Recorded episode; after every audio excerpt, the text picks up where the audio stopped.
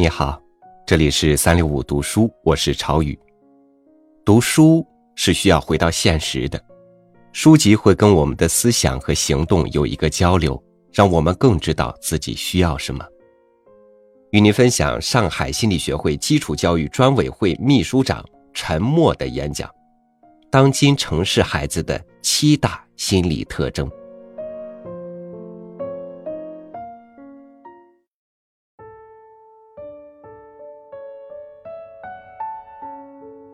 各位，现如今的家庭教育之难，难在什么地方？难在我们的教育有太多的悖论和问题需要面对。如果我们不能用心理学的视角去透视的话，绝对解决不了问题。各位家长，我先问你们一个问题：你了解现在的孩子吗？我在这个问题上很有发言权。因为近二十年来，我大概接触了八千个家庭案例。当今的孩子是怎么回事？当今的孩子是什么人？我们要从本质上来把握。假如我们不能从本质上来把握，学校教育也好，家庭教育也好，都不会在点子上。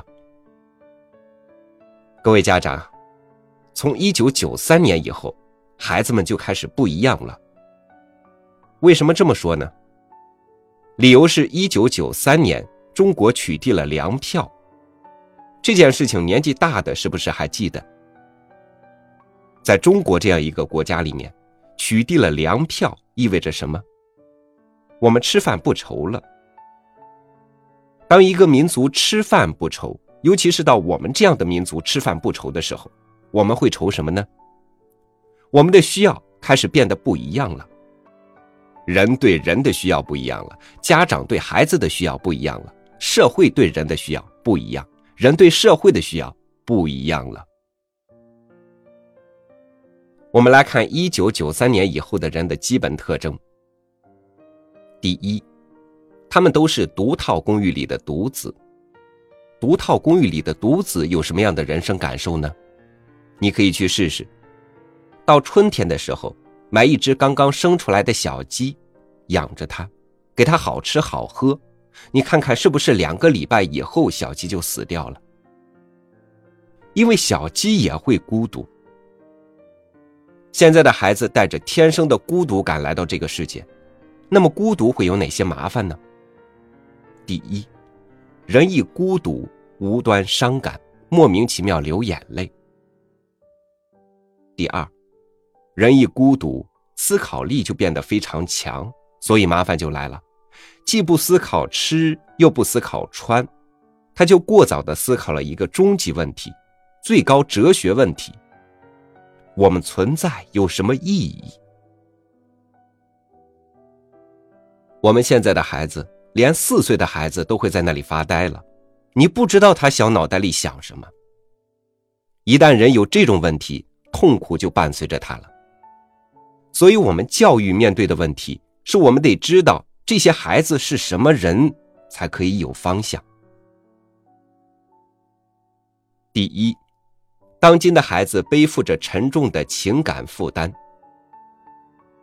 各位，回想我们小时候，大部分人都生活在多子女家庭，父母很难投入过多的关注在某一个孩子身上。但是现在的孩子是什么样？在上海这样的城市里，一个孩子来到这个世界上，就有六个人围着他，这六个人会把最好的付出给他。那么，六个人爱一个孩子，你能体会到这个孩子的感受吗？你知道这个孩子的内心世界吗？他内心里面的苦闷，你知道吗？其实人都有一种本能，谁对自己好，他就要报恩。我看到一个四岁的孩子跟奶奶说。奶奶，我长大后赚钱给你用，是因为他觉得奶奶对他太好了。可是等到十几岁，他就搞清楚了，他报不了这个恩。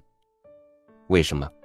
因为这些大人又不会要他的钱来回报，他们要的是孩子去读名牌大学。可名牌大学在中国就这么几所，凭什么就你们家孩子去呢？每年都有来自全国各地的高三的孩子来找我咨询，他们所有的症状都是一样的。到了高三，不投入学习，整天看手机，整天看小说。你问他想不想考大学，他回答：想，还要考好的。那为什么不投入呢？因为他们焦虑不堪。我只要说一句话，他们就会淌眼泪。我说：“你可能考不到你觉得理想的大学，然后你会觉得实在对不起你的家长，他们对你太好了，是不是？”孩子们一听，眼泪就淌下来。孩子们太可怜了，我跟这些孩子说：“谁告诉你家长的幸福要你来负责任？”孩子们。这个世界上没有一个人可以对另外一个人的幸福负责任。比如说，两个人谈恋爱，一个男的对女的说：“嫁给我吧，我会给你一生一世的幸福。”结果没有三天就吵翻天了。孩子们，你记住，幸福是自己的主观人生体验。有一个妈妈，她培育了一个博士儿子，这个博士后来做了外交官。谁都羡慕这个妈妈，但是我们看她在干嘛？天天在吃抗抑郁症的药。还有一个妈妈，她的儿子只不过是个普通工人，但是我们看到这个妈妈天天在乐呵呵的搓麻将。所以，幸福不是别人能给的，而是自己的主观体验。家长们要告诉孩子，不要背这个包袱，轻装往前走，这个才是给孩子正能量。我讲一句贴心的话：我们把孩子带到这个世界上来，你要记住，不是他要来的。如果他要选择，未必会选你，你是单向选择。我跟我儿子经常说的话是：儿子，咱们母子一场，彼此不要嫌弃，你不嫌我，我不嫌你。孩子没有这种重担，他才能轻装往前走，他才不会有考试焦虑。现在咱们国家有多少孩子因为在临考前焦虑不堪，学习成绩才没有达到应该有的目标啊？我们能看到现在的孩子有空前的学习压力，这只是显性的，而隐性的东西是，孩子们整天跟焦虑高危人群在一起。这些人是孩子的父母、老师。你想想看。如果孩子在学校、在家里都要面对一群焦虑的人，人人对孩子拉橡皮筋儿，老师在学校里不停强调考试学习，孩子回到家，家长也在强调考试学习，那孩子可能就完了。跟焦虑的人在一起，会疲惫不堪。我们孩子所遇到的压力是全世界没有的。美国的学校不应试吗？也应试的，人家的学习任务也很重，可是人家的老师和家长不是我们这样的内心世界，我们自己太脆弱，不够强大。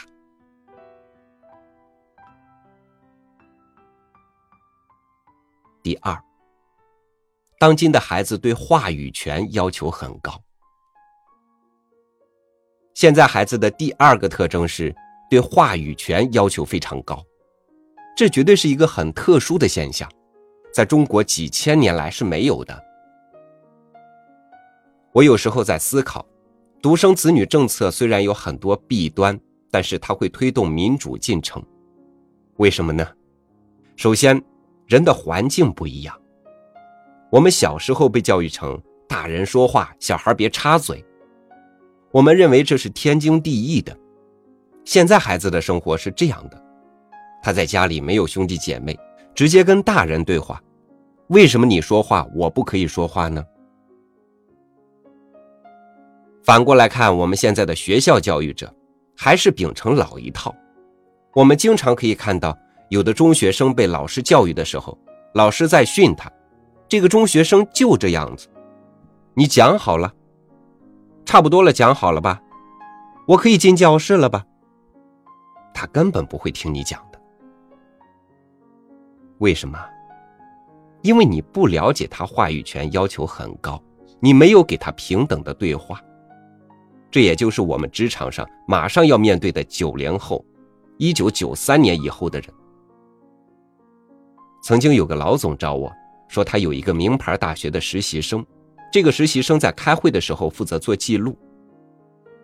会上，老总发完言，实习生说：“我也来讲。”老总说：“怎么轮到你讲？”他说：“我为什么不可以讲？我也了解啊。”于是这个老总就看不懂了。我跟他说：“你要看懂他们话语权要求很高，如果你不让他有话语的可能性，他就到网上去说，你堵不住他的。”所以各位，你想想看，有这种平等话语权要求的民族，他怎么不是进步的呢？这是对我们几千年文化的一种挑战。你要面对的是我们的文化怎么来衔接，只要把它衔接好了以后，孩子才能够平稳的过渡，而不受到他前代人的压制。这是我们所遇到的问题。第三，当今的孩子知识面宽广。各位在座的老师，你不要生气。现在的孩子他未必是要到你这里来接受知识的，好多课都有光盘，他可以买来光盘自己看，而且都是名师讲的。现在的老师没有权威性，不像我们小时候，家里如果没有一本书，老师就是万宝全书。现在没有这样的老师，你也别指望你做这样的老师，或者说你可能得不到这样老师的感受。老师不理解这一点，就会打击学生，就否定现在的学生不如过去的学生。其实这就是时代的特征，跟不上的话，那是老师的问题。在上海，有的孩子读初中的时候已经走过半个地球了。老师在教室里面讲加拿大，学生说：“我在加拿大待过很长时间。”老师，你去过没有？那么各位。这个书怎么教？我讲的都是非常实际的东西，教育要针对这些问题，才能对未来的学生有用。第四，当今的孩子都很善良。我们所有的一九九三年以后孩子的家长都会说，他的孩子有这样那样的缺点，但是有一点，孩子是非常善良的。这就是中国的希望所在。理由如下：你在马路上，但凡看到一个乞丐，小孩子的脚步就有点迈不开了，他会拖住他妈妈，尽量慢一点。实际上，他想让他的妈妈捐点钱给这个乞丐。小孩子很善良，原因是他有爱，他是沉浸在爱当中长大的，他是在一个物质丰厚的时代里长大的。这样的人，他一定善良。一定有爱心，爱心不是空穴来风，爱心是有条件的。现在的孩子具备了基础条件，所以他有同情心，他同情弱者，他爱别人，所以他的道德评判水平要比我们这代人高多了。美国儿童发展心理学家科尔伯格，他有个道德评判水平本质的研究。我举个例子。前一段时间有一条新闻，一个国际登山队去爬巴基斯坦的一座山，爬到山顶遇到塔利班分子，塔利班把他们一个一个都绑起来，在后面机枪扫射。其中有个登山队员曾经是名军人，被绑的时候自己做了手脚，没被绑死。机枪扫射的时候，他装死逃脱了，而其他人都不幸遇难。逃脱回来，他讲的话是这样的：我过去认为塔利班在阿富汗，美国人多管闲事，跑去打阿富汗干什么？你吃饱撑的？你是国际警察吗？现在我觉得打得好，美国人就是应该消灭塔利班这种反人类的人。这是一个像我们这种年纪，比我们年纪轻几岁的人，他的道德评判是这样的。那么再来看他的死去的队友的女儿做的悼词，这个女儿今年刚刚高考完，十八岁，她在悼词里说：“塔利班是反人类的行径，我的父亲死于这样的暴力，我要呼唤人类不要以暴制暴，我们要共同的走向和平。那个幸存者听不懂，他说：“我不同意这样的说法。你爸爸是被塔利班残害的，作为女儿，你就应该报仇雪恨。”这就是两代人的道德标准。按照科尔伯格的理论，这个女儿是走到了最高的水平，就是超越了国度，超越了民族，达到了人性的最高境界，而这个成年人。只是在第二层水平，他的评判标准是对我有没有好处。各位看到了两代人的道德差异，所以我觉得非常有信心，后面的年轻人他们会越来越好。他们没有经过文化大革命，这一代孩子是有希望的。我们做家长的绝对不要辜负了他们，他们都是好孩子。第五，当今都市孩子现实感非常弱。当今都市孩子现实感非常弱，也是教育的结果。我们的孩子从小到大，一切现实事物都被替代了，他们只知道好好学习，而我们的学校也没有提供给孩子处理事物的可能性，除了学习和补课，没有其他活动。孩子在现代化的电脑世界里生活，现实感很弱。他们在虚拟的世界体会到真实感，在真实的世界里有虚拟感，这就是他们的特征。比如说，现在的中学生都在玩手办，人数大概比例是一比四。什么叫手办？手办就是以日本动漫为模板所制作的那些玩偶，他一个人。跟这些玩偶在玩，有的时候玩偶还带一些色情。一个男孩子玩到他会爱上这个玩偶，然后就会在虚拟世界里捣鼓真实感。他们在网上交流，似乎这个玩偶是一个活人一样，最后他反而在真实世界里有虚拟感。两个人在网上聊好了以后准备见面，坐在一起居然没有话，结果说：“我们网上去说吧，再见。”就到网上去说了。有一个场景，有几个四五岁的孩子，他们在一间没有大人的房间里。如果我们以常识来看，这个房间一定翻天了，地上都是水，弄得一塌糊涂。但现实是，这个房间门一打开，鸦雀无声，每个小孩都很安静，比老人院还宁静。这就是我们的孩子。他们一不怕死，二不怕苦。你跟孩子说不好好学习，将来会过什么什么苦日子，他会跟你说，不可能的。如果到那天，我会去死的。人家连死都不怕，还会怕什么？让我们怎么教育？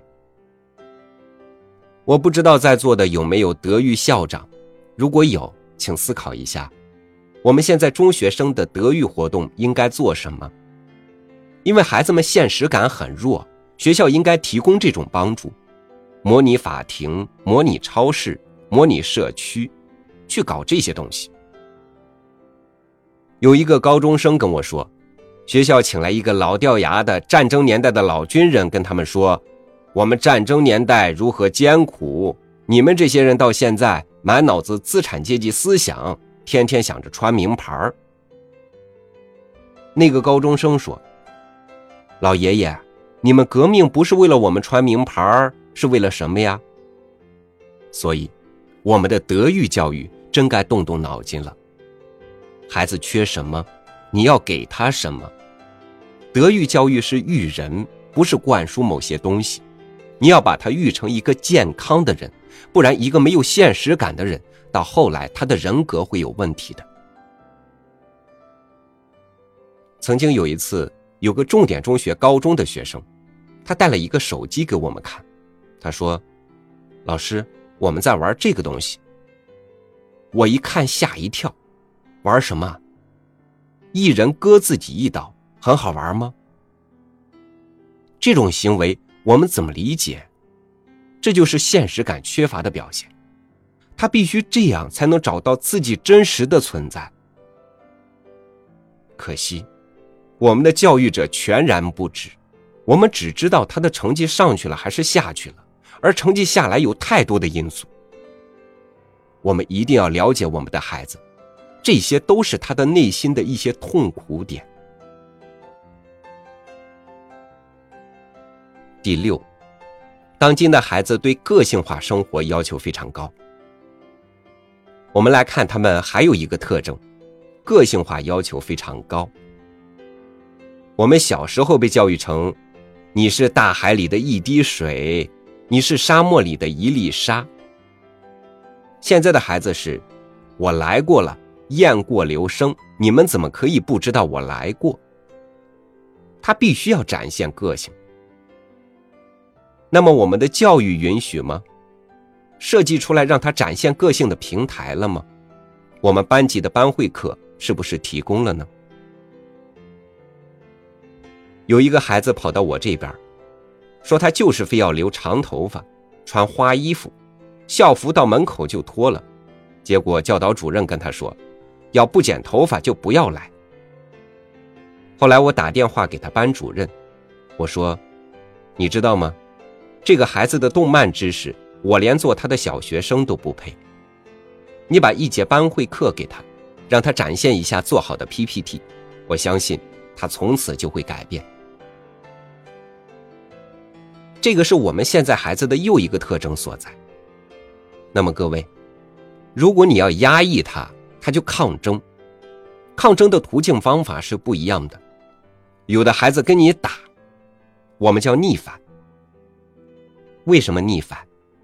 逆反是因为你不允许他长大。逆反有硬扛这样的形式，就是你说东，他一定要说西；你说要好好读书考高中。他就跟你说要考职业学校，那么硬扛还好一点，如果软扛就麻烦了。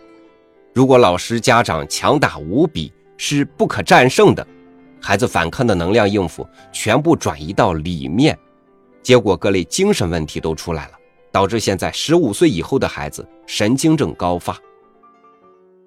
各位注意，我们培养孩子健康是很要紧的，所以。要充分满足他的个性展现，我们的学校德育活动要有这样的意识。第七，当今的孩子活在第三只笼子里。最后，我想总结的是，现在的孩子是活在第三只笼子里的。假设我们有这样一个笼子，让一个老鼠在笼子里。笼子外面装一个门，如果老鼠不小心踩了一下这个门，门打开以后有一个食物会进来，这个老鼠踩一下食物就进来，踩一下食物就进来，老鼠会怎么做呢？会一直踩。如果第二只笼子是这样的，老鼠踩一下电击一下，踩一下电击一下，以老鼠的智力会怎么做呢？不踩了。如果第三只笼子我们是这样设计的，它踩一下是食物，再踩一下是电击，老鼠就不知道应该是踩还是不踩，这个老鼠会在里面纠结死。孩子来到这个世界上，家长对他太好了，就像食物，但同时给他压力，就像电击，孩子们如同老鼠在第三个笼子。每个家庭都渴望自己的孩子是成功者，嘴巴不说，心里是这样想的。各行各业，凡是能成功的，都有一个共性的特质：这些人一定是输得起的人，输了再来，最后就赢了。而我们现在的教育，你只让他成功，不让他输。家长们见到孩子回家，第一句话问的是：“宝宝，你今天得几个五角星啊？”一个，小明得了几个呀？两个，你明天要超过他，要得三个。我想问在场的幼儿园家长们，你跟儿子下棋，他会输吗？他肯输吗？十个有九个孩子是不肯输的，有的孩子还会拿象棋砸妈妈的头，他输了就急。怎么会这样呢？你想要让他成功。却不让他有成功的品质，你一开始就不培养这种品质，他不就是第三只笼子里的老鼠吗？还有，我们每家都渴望自己的孩子在看到数学难题、物理难题能够迎战，锲而不舍；学奥数的时候，再难的题目也能克服。我们希望孩子意志力、控制力很强。可是你知道意志力、控制力都从哪里来的吗？在上海，家长们从小学开始给孩子找最好的学校，初中、高中一直是好学校。等高考完了以后，再帮孩子找什么样的专业读大学，以便运用关系找得到工作。等到找了一份工作以后，觉得差不多了，就买一套房子给孩子，发动亲朋好友给孩子介绍女朋友。然后再拿钱出来给孩子办婚事，婚事办好了养孩子，然后自己帮孩子带孙子。你要控制他一生，还需要他有一种迎战困难的自控力。又是这个悖论，这个人不是在第三只笼子里，是在哪里？其实他都知道自己应该成为什么样的人，非常明确，但有的家庭期望太高，这是不可以的。特别是对独生子女，你不把一个很具体的目标告诉他，这个人要崩溃。实际上，高要求只有对自己，不能对别人。孩子非常清楚他的目标在哪里，可是心里也很清楚自己是没有这个能力的。那么你想想看，他不是纠结死吗？所以现在大都市的孩子，他都有一个特征：眼高手低。既然要考名校，就得去努力，去用功。但是他不用功，这就是老鼠在第三只笼子里的感受。我就讲到这里，谢谢。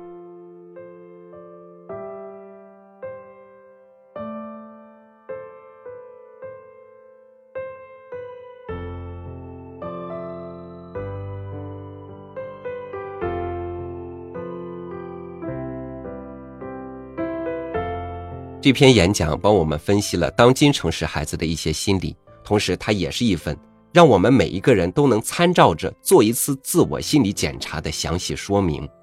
无论是教育孩子，还是教育我们自己，我们都需要勇敢面对现在，这样才能连接过去和未来。感谢您收听我的分享。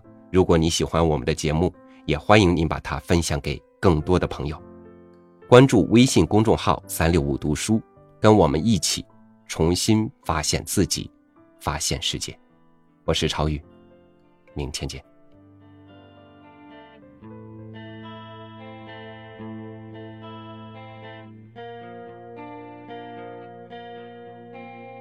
我点燃那盏灯火，向远方凝望着。